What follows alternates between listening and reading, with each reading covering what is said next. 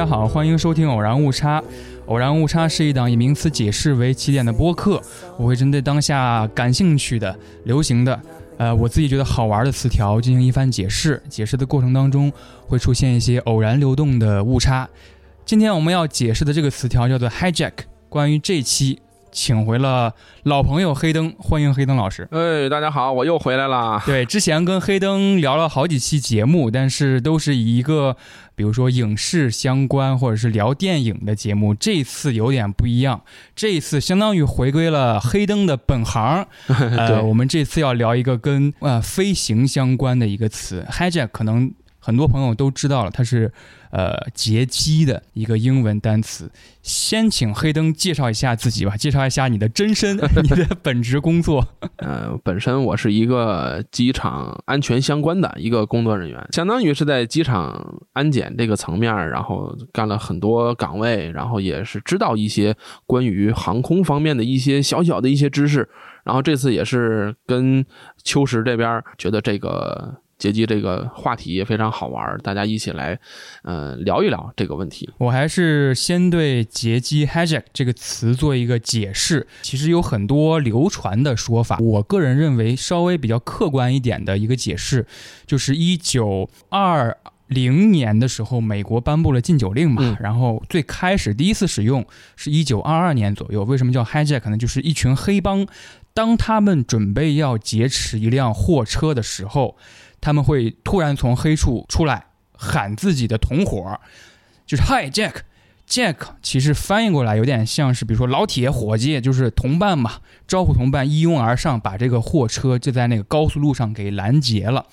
所以最开始这个短语在这个。抢劫的过程当中第一次使用，而有些说法也是说 “high” 是那个 “highway” 的缩写嘛。后来传到日本之后，派生出了一些，比如说 “sea jack”，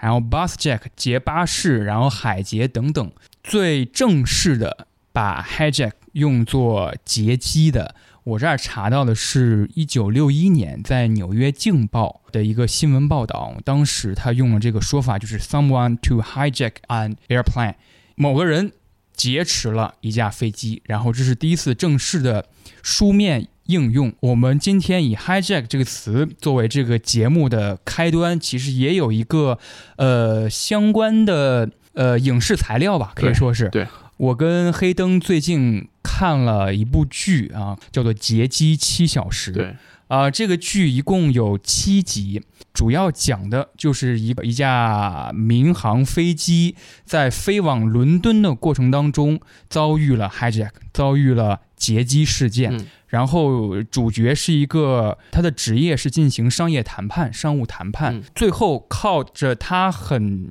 超人的冷静。和很多谈判技巧化解了很多呃危机时刻，对，最后的结果是好的。但是整个剧的发展和很多情节，包括一些我觉得必须要有专业储备的人士才能给我解答的一些东西，嗯，所以我很好奇。然后我想跟黑灯就这部剧先聊一聊。我想知道黑灯，你对这个剧看完之后，是因为是我。邀请你看的吗？你看完这个剧，或者是观看过程当中的第一观感是什么？嗯，比较深的一点就是来源于它这个剧的外部。看评论的时候，我发现了很多在剧作逻辑上有很多看法的这些观众啊，本身它就是一个悬疑剧。大家不要太多的把这个重点放在它这个设置和实际情况是否合理。我比较有共情的情节，跟我这个职业相关啊。嗯，因为第一集它不有一个大前提，就是劫机产生的这个原因，就是他能把枪带上去，哪怕是假枪。对，说实话啊，就是。枪这个东西啊，就是以我个人的工作的层面啊来来讲，枪这个东西特别明显，明显到明显到你只要只要不是傻子，你都能看清楚这是枪。那我顺势问问题了哈，我这是一个第一个问题，其实我这一点也跟你非常契合。我作为一个对于民航业其实没那么了解的一个小白吧，我就觉得剧中出现的这个大前提，就让我觉得有一点点可以说是陌生吧。嗯，呃，这个前提就是他们要挟了作为那一趟航班的一个安检工作人员，要挟了他的家人，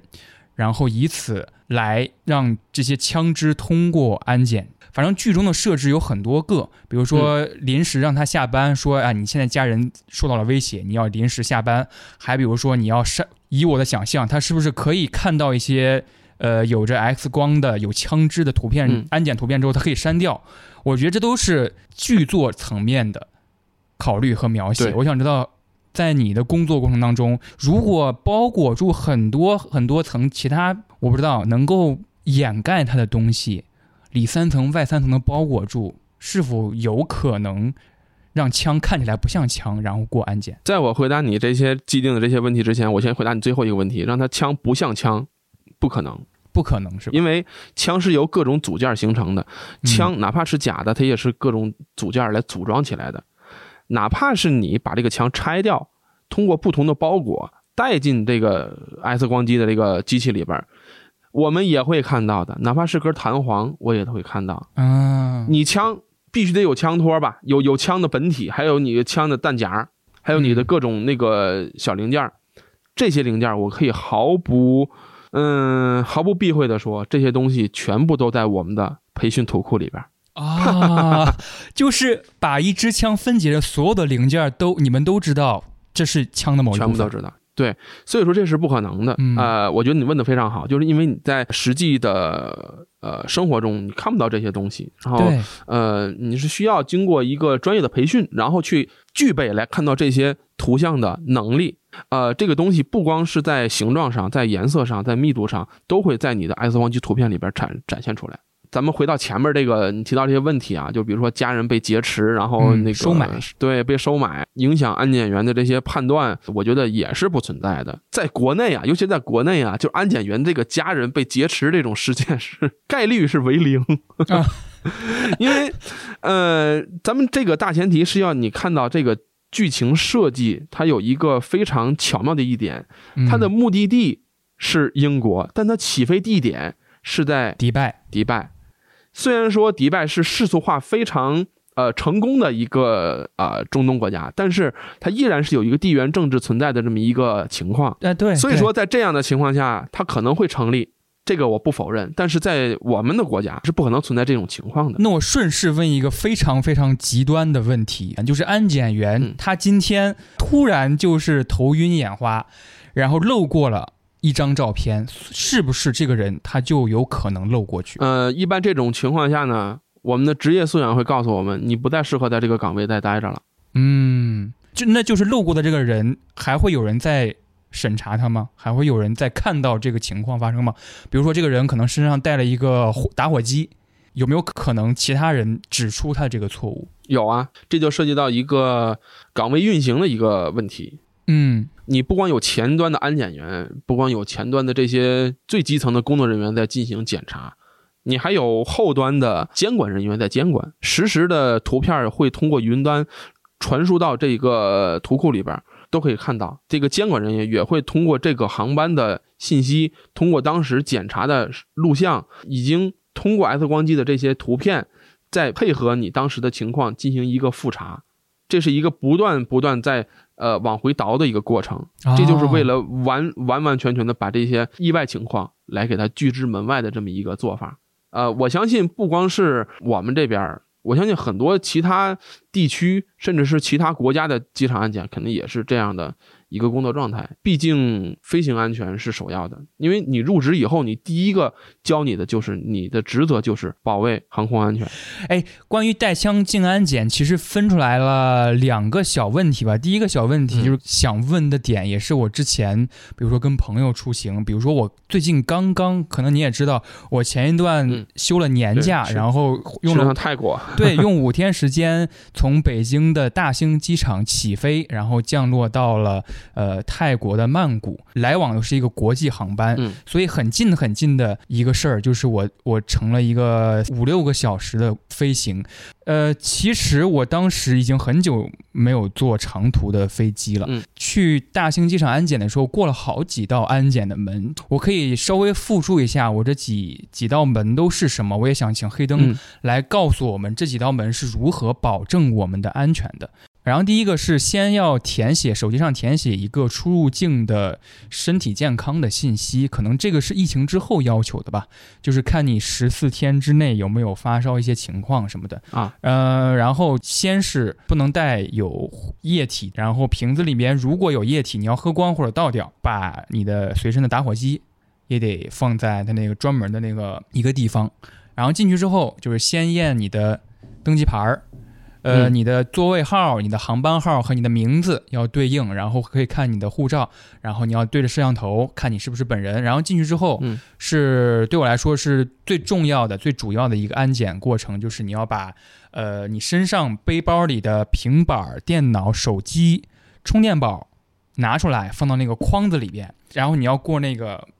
那个门嘛，然后他要给你嗯搜身，然后过一遍。如果你是带穿着有鞋帮的鞋，你还要脱鞋，然后帽子也摘下来，然后过去之后，我是先被停在那儿了，然后其他旅客有些旅客是可以直接拿着拿着行李走的。我停在那儿之后，他会当面问我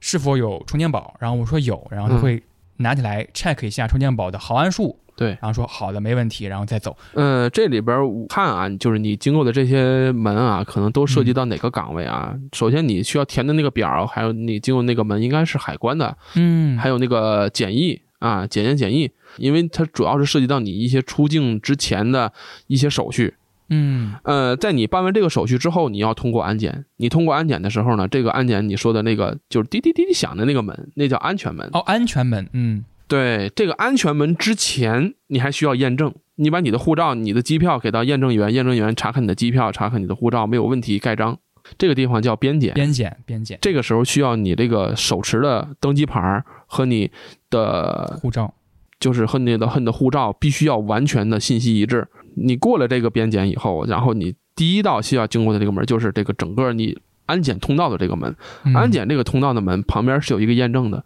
这个验证需要核实的就是你这个机票信息和你的人名和你的证件的真伪。然后就这一系列的东西啊，包括你，你这次是国际航班嘛，然后国内航班就是通过那个就是机器的辅助来验证验证你这个证件的真伪，这是第一道门。第二道门就是你刚才说的那个安全门。安全门之前，你需要把你的呃手提行李、你身上的打火机、你身上的充电宝和你的电子产品归置归置、归拢归拢，该扔的扔，该放的放，这些东西会通过一个安检框，一点一点的走到 S 光机里边。同时，你把这些东西放完以后，你就可以通过安全门。安全门紧接着就是你的人身检查了。人身检查，嗯对，安全门一般它是有一个工作原理，就是你通过以后，你的身身体哪个部位有金属，会在你的安全门这一这一圈灯上有显示，会响提示。这个提示音就是提示安检员，告诉告诉他你的身上哪个地位哪个地方是有金属物品，就是哪个地方他也知道，大致的地方啊，大致大致的方位嘛。因为这个在你的检查过程中是起到一个提示作用。经过一个完整的人身检查之后，你就可以在 X 光机的另一端等待你的物品了。嗯嗯如果包含电池、锂电池，包含打火机啊、火种啊、管制刀具啊这一类东西，咱不细说了啊，有很多很多你不能带的东西。然后查看的过程中，会根据你的用量，根据你的实际情况来判断你的东西能不能带，然后你把你能带的装包带走，嗯，这就是保证你这个乘机安全最基础也是最重要的一环。对，说起这个，其实有一有两个比较有意思的点，也恰巧就是印证了我两个想问的问题。一个点就是，嗯呃，我觉得如果大部分的朋友有看很多美国的影视剧里边，它会有一个呈现，就是。他在机场过安检的时候，有一个臭名昭著，可以说是臭名昭著的一个部门，叫做美国运输安全局，嗯，简称叫 TSA。然后为什么臭名昭著呢？因为有一个词，一个现代的词，就是来形容他们的行径的，叫做 gate rape，门监。呃 TSA 他们在做人身的检查的时候，经常会做出，比如说需要乘客脱下衣物只剩内裤，他们那些安检呃安检人员会摸得比较详细。遭到了嗯很多很多人的起诉，就是声称遭到了性骚扰。然后后来有一个门监嗯 “gate rape” 这个词，就直指美国运输安全局 TSA 的这些行径。这就对应我想问的一个问题，因为在呃做安检这个人身检查的过程当中，嗯，看我有注意到如何规避这这些问题，比如说男士有专门男士的。通道，或者是男士会建议你去往男士的安检地方，然后女士由女士来安检。我想知道这是不是有相关的规定？有。然后第二个问题就是，其实我们在看，比如说 X 光扫描一些物品的时候，我我总有一个担心，或者是我有过相关的经验，因为现在电子产品不断在更新，嗯我我觉得可能甚至规定赶不上变化吧。比如说充电宝，它现在做的很不像充电宝了。现在还有电子烟，电子烟是一个非常新兴的电子产品品种，我就不知道这个规定是否会一直更新，或者是你们是如何来应对？真的是一个没有见过的一个电子产品，你们是如何判定它安全的？呃，首先说这个男女就是检查这个问题啊，嗯呃，一般我们在日常操作的时候呢，男安检员只能检查男性，啊，女女安检员可以检查男性和女性。就是工作过程中啊，男女比例会不断的变化的。哎，有的时候可能男的比较多，啊那男的就是两边都可以查。你在整个这个通道配置上都是平衡的，哪怕女的再多跑你这儿来，你也得给他拒拒绝掉。不好意思，您等一会儿。嗯嗯嗯，这个问题是肯定不会出现的，除非说那种就是说大伙儿现在可能个人形象就比较中性，一般这种时候可能会有一些呃前期的识别，然后在你的检查过程中也会提前问，嗯嗯，明白。这个时候就这种情况问题很少。然后至于后边就是说你这个不同的电子产品或者说一些个人用品在不断不断的演变过程中，对你安检员的一些判断造成的影响，并不能说它完全不会造成影响。但是首先要知道的一点就是，哪怕你东西再怎么变，它里边的构造不会变。大家看到的只不过是它的外壳，但我们看到的是它的内芯儿。嗯比如说啊，我举一个非常简单的例子，我看到过一个就是手机，其实这手机不是手机，是它是打火机。哦，一般来讲，你的手机，你你的图像会非常清晰的展现出你这个手机里边的电池啊，对对对，什么品牌的手机，它电池在什么位置，我都能看得一清二楚。什么品牌都可以。对呀、呃，手机在你日常的检查过程中都看的特别多，对你的脑袋会造成一个加深的印象的一个过程。然后再看到你这个手机外壳里边包含的这个打火机的时候，你看它做成手机的形状，它里边那个它要有一个引线，它有一个芯儿。嗯我说的太细也不太好，反正就这些东西。你在看的时候，你会发现异常。到这种时候呢，你会提高警惕，你发你，然后你再开包，在你过完 X 光机以后，你需要把这个包打开，嗯，收来你看一下这东西是什么，然后我再确定哦，这是个打火机啊，不好意思，您不能带。嗯，到这个时候还没完，在全国的机场、全国的行业内，我们都会有一些朋友、同僚、同行，都会实时的沟通一些呃看到的新型物品。有什么呢？那太多了，比如说你这个电子烟各种变种，就是说你哪怕它不是一个电子烟，是一个点点烟器，嗯。点烟器也有各种形状的，它把它做成钥匙链的形状，它把它做成钥匙的形状，嗯，都什么形状的都有，万变不离其宗，里边的芯儿还是那个东西。把这些图像截取下来以后，在行业内的这些那个群里边，大伙儿那个聊天的群里边都会发哦，哪天哪天我查了个这个，大伙儿注意啊，这就是一个互相沟通的一个过程。同时呢，你在你的呃培训过程中也是不断的在更新你的图库，呃，它并不会过多的会影响你的判断。嗯所以说这是一个完整，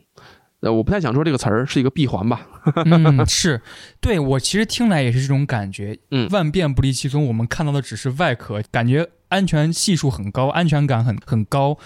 所以我想问的是，是否听起来是完全不可能携带任何危险品和管制刀具？在这个情况下，那是不是就意味着国内出发的航班完全不可能发生劫机的案件和事件？当然，历史上肯定发生过。对，请黑灯来聊一聊对于这个问题的看法。即使这些东西、这些危险品都不能带上飞机，但为什么会发生劫机事件？那么对应到《劫机七小时》这个剧当中，这个剧看完之后，我也去看了一些评论，里边有一些是民航事业的比较迷恋这个事业的一些观看者，他们就说啊，这最不合逻辑的一点就是机长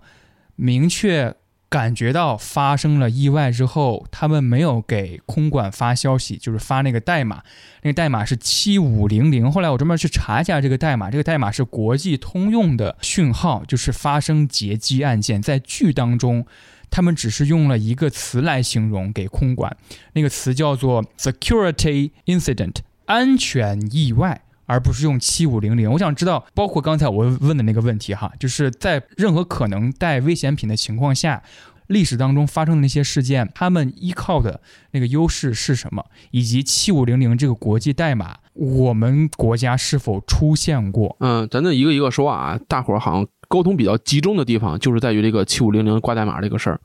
嗯，咱就抛开剧作不谈，咱就说这个七五零零这个代码。首先，我来解释一下这个代码这个东西啊。它这个代码呢，其实就是通过一个应答机来传达的这么一个非常简短的讯息。应答机这个东西，其实在二战的时候就有了，它是英国和美国一块研究的这么一个产物。当时是用在战争中，在上世纪大概五十年代的时候啊，就是把这个东西应用在了民航业。它这个应答机的这个代号呢，是一组四位八进制的数字哦。通过这个代号，航空管制员就可以对这个飞行器，也就是飞机啊，来进行一个区分。号值从零零零零到七七七七，一共四千零九十六个哦，有各种各样的示意，各种各样的意义，组合出一个带有特定含义的一些东西。比如说七五零零，一般在这种呃劫持这种极端情况下，代码这种快速传递信息的功能就显现出来了。嗯，你不一定给你这么多时间去组织语言说说这个事儿啊。嗯，一般来讲，就是说在挂这个代码的过程中，肯定是对时效性有非常高的要求的。七五零零之外呢，还有一些，比如说七六零零，就是无线电失联；还有七七零零紧急情况。嗯，七七零零这个事儿，其实咱上次出现就是那个比较著名的那个川航八六三三中国机长那个电影那个原型事件。嗯，八六三三挡风玻璃碎裂的时候，然后副驾驶整个人半个身子探出去那个那个情况。嗯，对，当时呃，刘传健机长挂出的就是七七零零这个代码啊。这个代码在好长好长时间内在国内是没有出现过的了，所以说在当时就是航空圈甚至航空爱好者这个圈层也会有很多的反应，大家会讨论，哎呦，到底是怎么回事儿？大家可以看看，嗯，纪录片《空中浩劫》也说过这个事儿，但是依托的也是我们的调查报告。嗯，呃，我们说回这个七五零零啊，这个事儿啊，七五零零这个代码最近一次出现和这个七七零零最近一次出现在同一年，相隔不到一个月。也就是二零一八年四月十五号啊，那个三 U 八六三三是一八年的五月十四号，这个事儿呢是一八年的四月十五号，对，中间就隔了很短的时间啊，是国航的。就是 CA 幺三五零次航班从长沙飞到北京，当时呢挂出这个代码的原因是飞机上有一名男子挟持空乘哦，这个也又能衔接到我们之前说的，就是哪怕我不携带枪支，我能携带其他东西进行抢劫吗？进行劫持吗？嗯嗯，可以，就是我们现在说的这个国航这个事件。所以他当时用的那个工具就是钢笔，钢笔对，呃，他这个飞机处置的非常快，挂出代码之后，他。备降到了郑州新郑机场哦，所幸是呢，当时这个飞机上旅客也是安全的，被挟持的空乘也很快被解救了。具体他是为什么来劫机呢？就主要还是劫劫机这个挟持空乘这个男子啊，他是一个有精神病史的人。他登了机以后携带这钢钢笔，当然是很正常，大家大家都带过这些东西，它不是一个违禁品，可以随身携带的。他就直接用这个钢笔的笔尖。然后抵着这个空乘的喉咙，然后后来，呃，备降郑州之后呢，就是地面也非常快速的做出反应。除此之外，还有一个例子，这个例子就是也是我们中国发生的例子。二零一二年的六月二十九日，嗯，当时这个航班呢是天津航空 GS 七五五四航班，这个航班呢是从和田到乌鲁木齐的，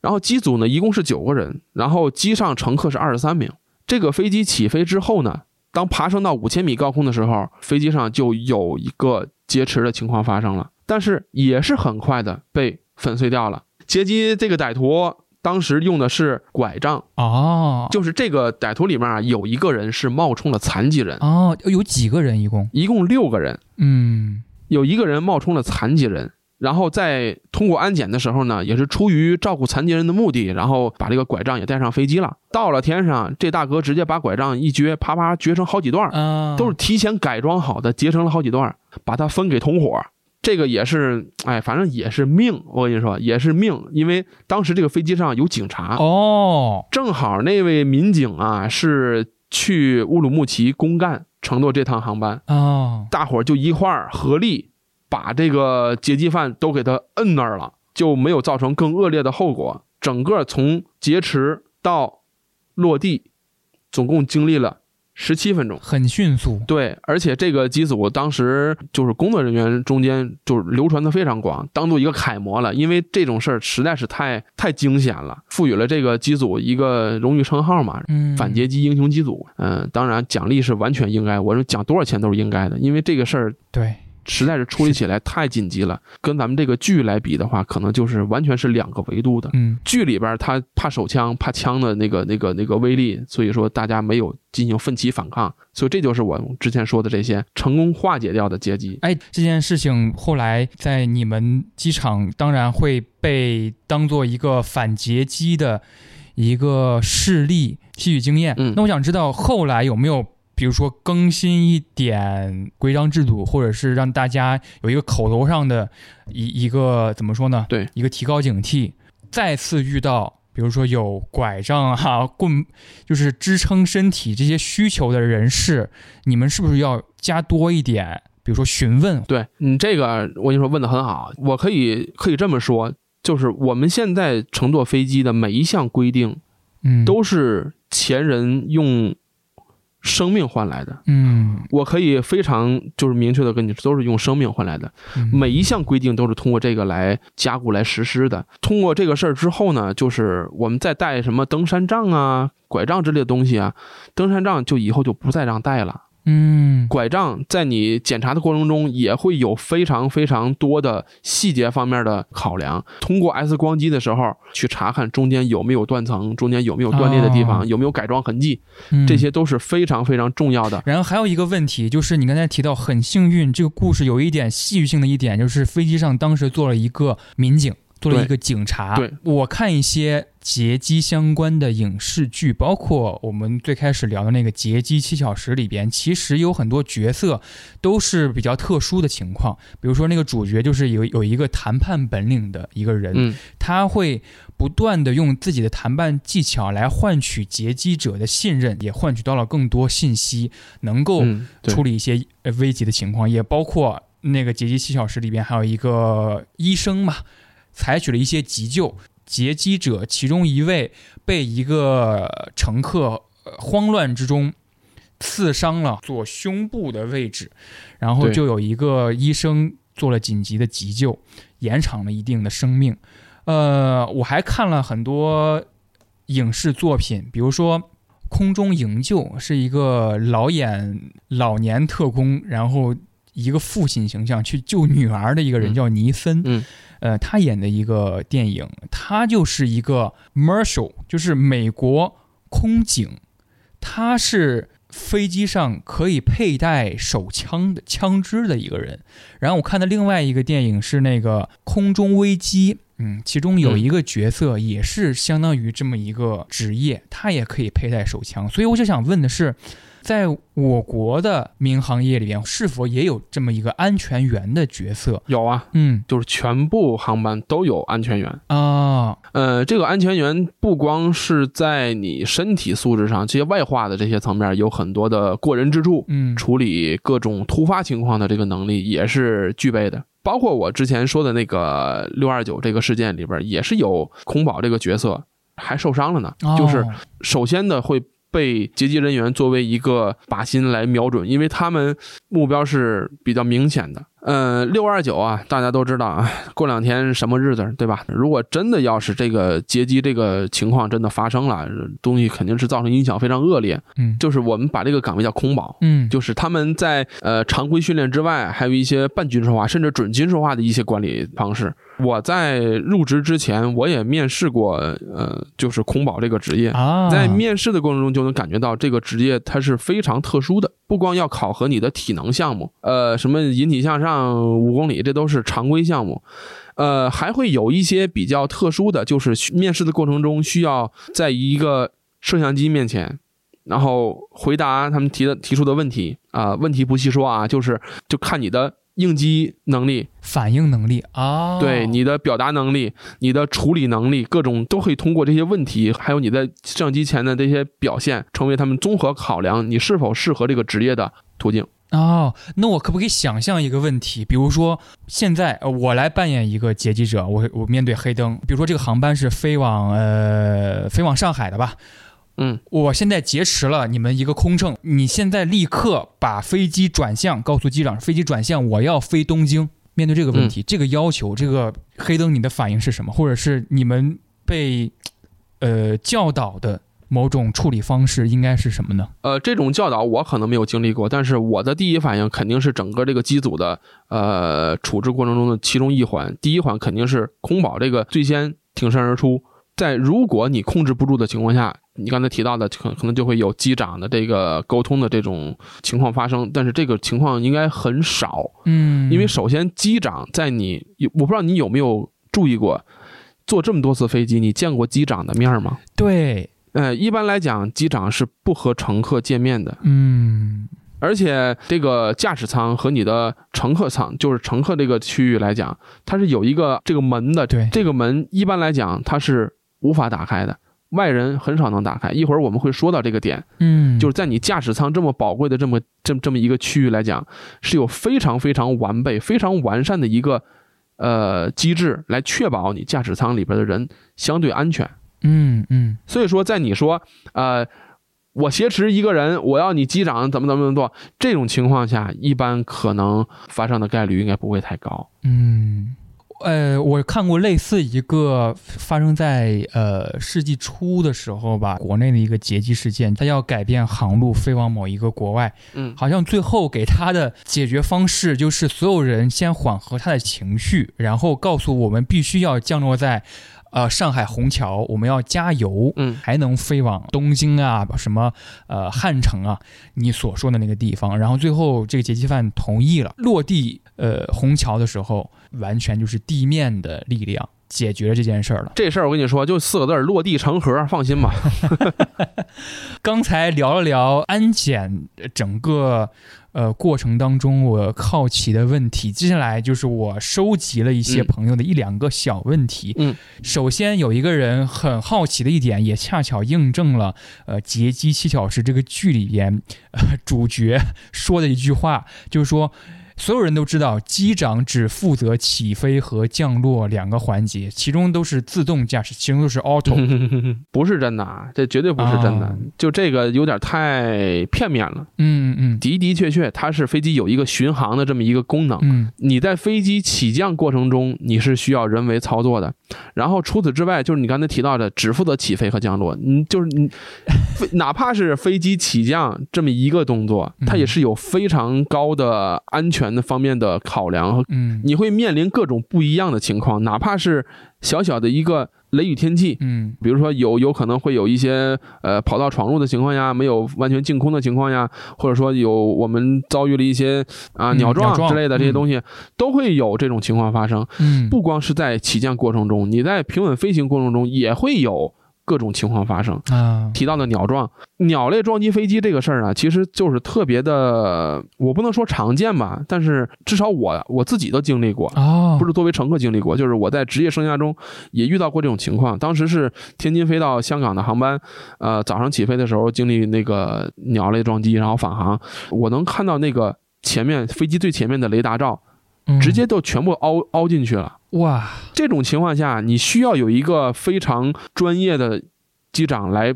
处理这类情况，嗯。包括无人机，包括哪怕是气球，风筝，然后地面的一些那个灯光的影响，都会有非常高的概率会发生问题。随机事件，对你像之前说的，就是你在这个剧里边，每经过一个区域，都会有空管部门跟你对接，呃对来查看你这个飞机的运行情况。这个谁来对接？当然是机长来对接呀。在剧当中，其实有一个发现劫机情况的行为或者一个反应吧，就是嗯，因为他是从迪拜飞到伦敦，每经过一个国家的领空的时候，就会有当时说几几航班，你好，我是。就是他直接报首都嘛，对，请回答或者请回应。如果五分钟不回应，那就会要往上交这个信息。呃，我想知道国内航班也是这样吗？就是是这样的，每经过一个省份，也会有空管对跟你确认。哦，每经过一个省份都会有空管，比如说你从就短途的啊，从天津到北京。到石家庄，你从天津飞起飞以后，你的地面的那个塔台就和你工作就结束了。嗯，结束以后，会有空管、空中管制这个部门来跟你对接你整个飞行过程中的天上的事儿。啊，天津的空管局再跟你才来对接你的飞行高度是多少，你的、呃航向是多少什么什么什么，然后各种信息，在你驶出天津这个地界儿的时候，北京的空管局来接收你这个飞机的管理权，先给你呼叫啊。某某某航班，我我是哪儿哪儿哪儿，你们的那个那个飞行高度是多少？再重复一遍你这个这些信基本信息。出了北京，石家庄的空管也会接收，啊，接收以后，但你要快降落了，石家庄机场的塔台就接受你的这个这个整个这个在地面的。降落的控制权，这是一个完整的，是一个完整的闭环。对，呃，下午好，天津，我是六拐动两航航班。对，就这意思，就这意思，嗯，就这意思。还有一个问题，起飞到降落的过程当中有两次指嗯示，就是请打开遮光板啊。为什么一定要打开？我听过几个朋友给我解释，但是他们解释的答案都不一样。有人说。打开这个弯板是因为很多很多空难的发生都是乘客发现的异常，就是他想让乘客通过那个窗户看外边的机翼是否平稳。还有个朋友给我解释说，是为了让人眼适应环境光，就是比如说大家在睡觉的时候，突然有人开一个灯，嗯你其实会呃反应个好几秒钟，这样就会影响你的逃生的那个时间，因为九十秒是黄金逃生时间嘛。呃，前面说这个乘客发现异常这个事儿啊，就是应该不太会发生。啊，哪怕你发现异常了，那也是机长比你先发现，因为飞机是一个非常完整、非常先进的一个工业产品。嗯，它你这个飞机在各种零件上产生问题的时候，它的仪表会产生一个最先的反应。你打开遮光板啊，是在飞机起降过程中来完成的。首先，打开这个遮光板这个规定动作，就是为了保证旅客在遇到险情不被突如其来的强光影响个体的判断。嗯嗯嗯，然后，其次呢，空乘人员在遇到险情的时候，也可以再打开遮光板，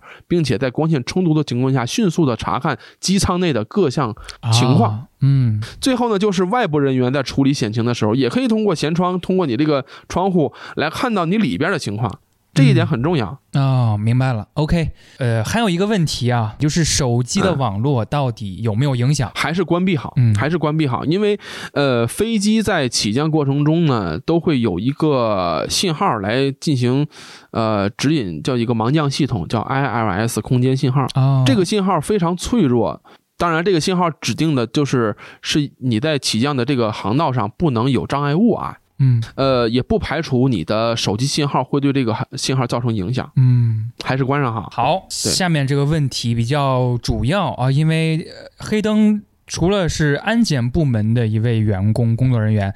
呃，他之前跟我提过，在新入职的员工，他有一个相当于入职前的一个培训和教育的环节，也是由黑灯来负责的。嗯说一些发生在民航史上的一些事例，作为一个教导材料，然后告诉大家应该怎么做。呃，其实我在之前就是培训的过程中，当然现在我没有在培训了。之前我在培训的过程中呢，会有两方面的内容来支撑我的整个培训的过程。第一方面内容可能会通过实例来让大家了解劫机或者说空难整个这个发生的缘由，然后比较有代表性的那些空难给他们说一说。嗯。还有一种就是会通过，嗯，这就不是我能控制的了，就是在机场整个运行的过程中，会不断的进行安全演练，嗯嗯，在各种情况下产生的那些空难或者说劫机事件，要不我就在这儿说一个，好，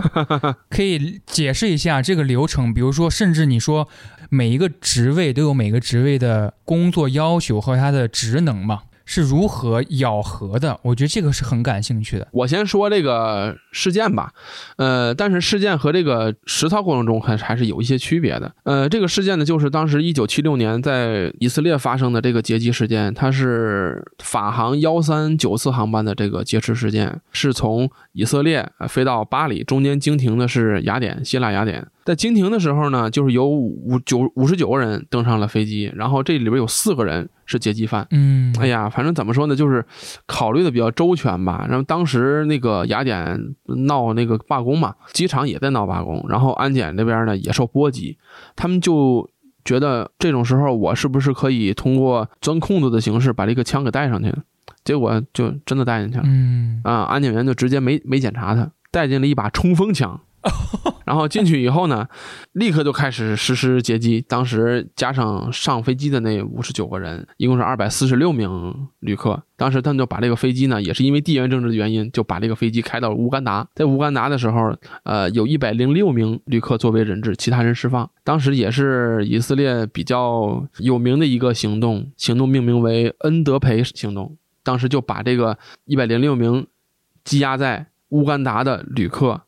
从以色列来人来特种部队来把他们营救出去了。嗯咱就不细说了，再细说就可能变成忽左忽右了。大家可以去看看他这个当时的电影作品，因为本身他这个时间经历的挺久了，各种电影作品非常多啊，包括呃恩德培胜利或者火狐一号胜利，还有纪录片《十万火急》系列里也边有说过这个事儿。呃，至于在整个劫机过程中，我们在处理的这个各个环节都会经历什么？哎，这里我就简单的说一说。首先呢，在你这个恐怖信息散播出去了，呃，分两种情况，一种情况这个飞机是在地面上停着的时候，然后就排查嘛，嗯很常规的操作，就是如果你在起飞过程中，或者说飞行过程中遭到了挟持，在返航的过程中，你会有各种地面的部门来跟你配合，完成一个应急处突的这么一个工作。首先降落以后，会有机场的地面的工作人员，包括消救的，消救就是消防的、救护的，啊，包括特警、警察、机场的公安啊，包括安检，包括地勤，包括你塔台也会提前把你所有的空中正在起飞或者降落的飞机做一个提前的指引，把这个通道跑道给让开，避免造成一个跑道入侵或者跑道冲撞的这么一个情况。在飞机降落以后，呃，按照咱这次这个剧的这个体现来讲，你的特警人员、你的特勤人员肯定是首当其冲把这个事件解决掉，还需要把人员给它归拢起来。这种时候就是需要一个现场维序的这么一个状态。你其他岗位，比如说你地勤，你负责的就是这个整个飞机的引导啊，或者说停放的过程中的一些机械运行情况的查看，包括安检负责的就是你在整个机舱啊进行一个清仓的这么一个啊，一个工作之后呢，就会有你管理层面的人员对驾驶员进行一个总体的评估。啊、哪怕咱不是恐怖袭击啊、像上次呃我们说的就是川航那个事件，就是在结束之后肯定还还会有一个总体的对于航空器的评估，这都是非常靠后的一个后端的事儿了。所以这是你一个整体配合啊来完成的一项工作。而且你刚才用了一个词，我觉得非常重要，就是嗯清理跑道，不让跑道有入侵的情况。我觉得任何一个意外发生，大家都是慌乱、慌不择路的，包括乘客嘛，就是肯定是要维持一个维持一个基本秩序，才能保证时间最大化的有效利用起来。呃，是不是有那种可能，就是这几个部门谁站前面，谁站某一个位置，对，都会有要求？这个非常细致，细化到哪种地步？就是你在产生应急情况的时候，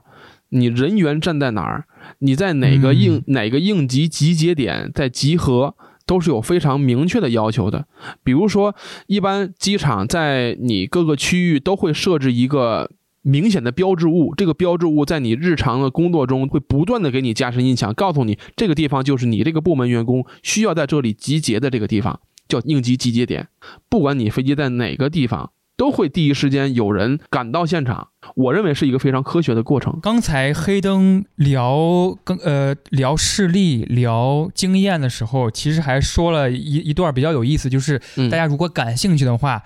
可以去看什么影视作品，最好是看纪录片。我觉得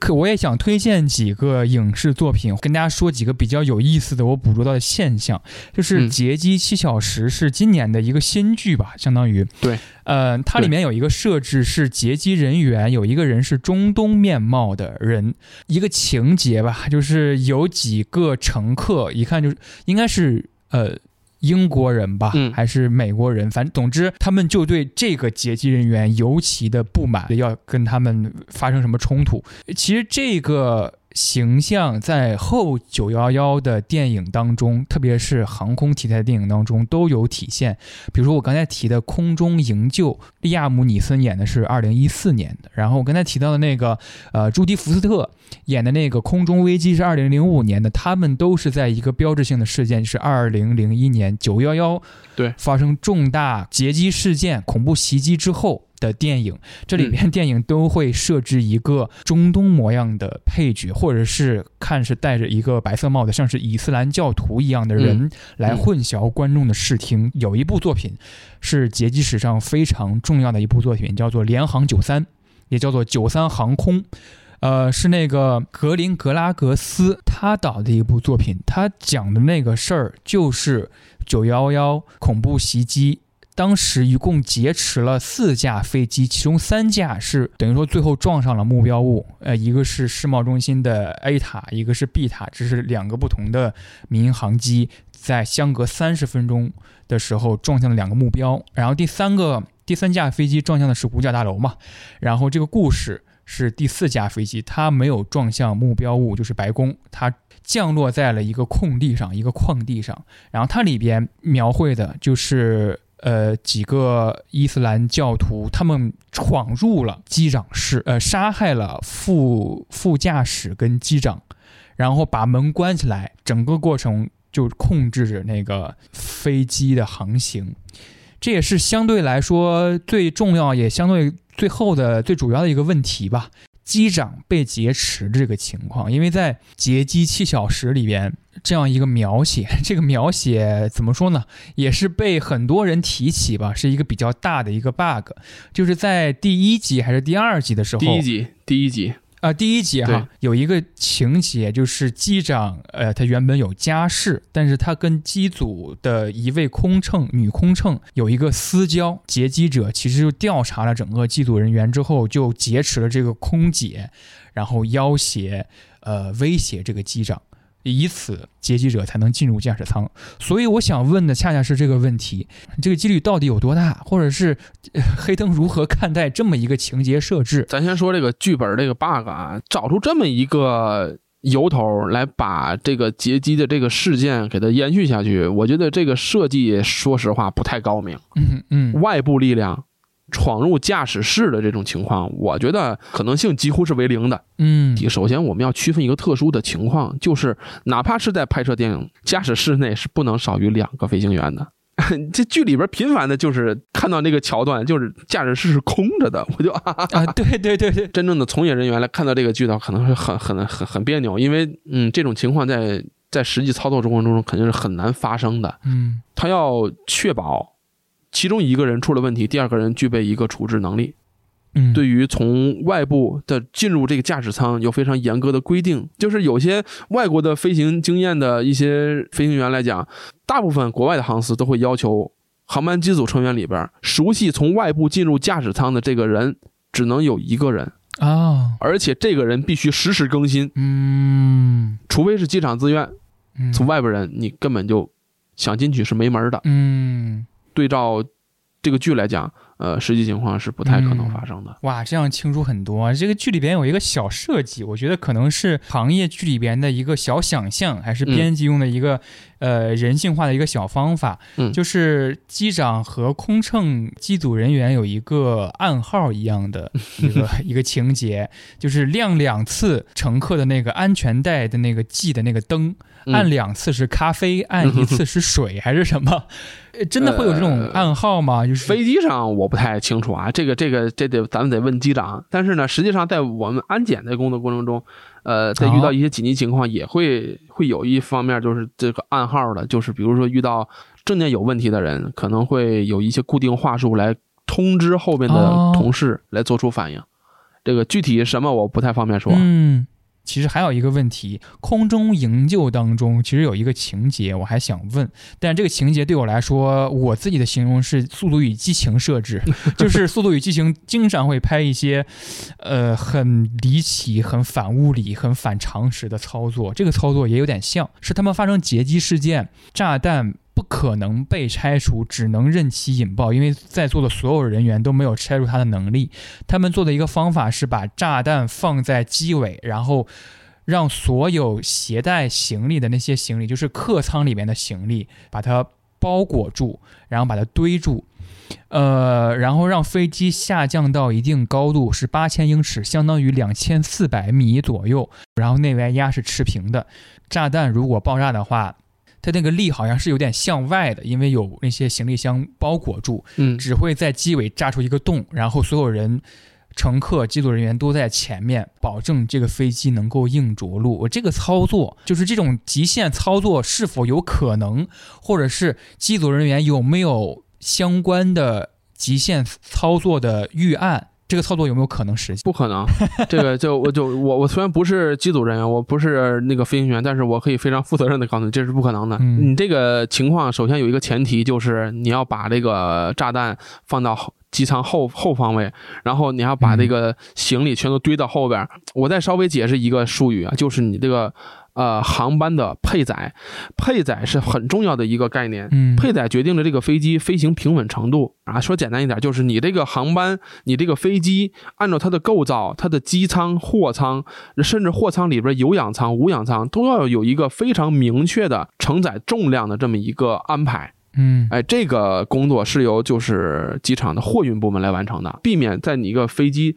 行驶过程中，因为重量的原因，因为你飞机不平衡的原因，造成一些失速，或者说造成一些问题。嗯，这个非常重要。听说黑灯接下来还有航空相关的专题节目是吧？我是听来由来已久了。太太惭愧了，从春天准备，夏天录，秋天剪，其实就那么一期节目，《苍穹往事》。本身也是工作原因嘛，我比较关注就是空难方面的这些事儿，然后之前也是找到了我之前一个有台一个朋友，呃，一起聊一聊这个空难。我们说这个空难的构成有很多种情况，比如说是劫机啊、比如说呃在空中遭遇的一些气流，再比如说你在地面上也会遭遇一些其他的紧急情况，包括我们刚才提到的这个净空的问题，呃，也是我这期新节目也要谈探讨的这么一个一个事儿吧。那就期待一下。嗯，感谢黑灯聊得开心，大家再见。好，拜拜。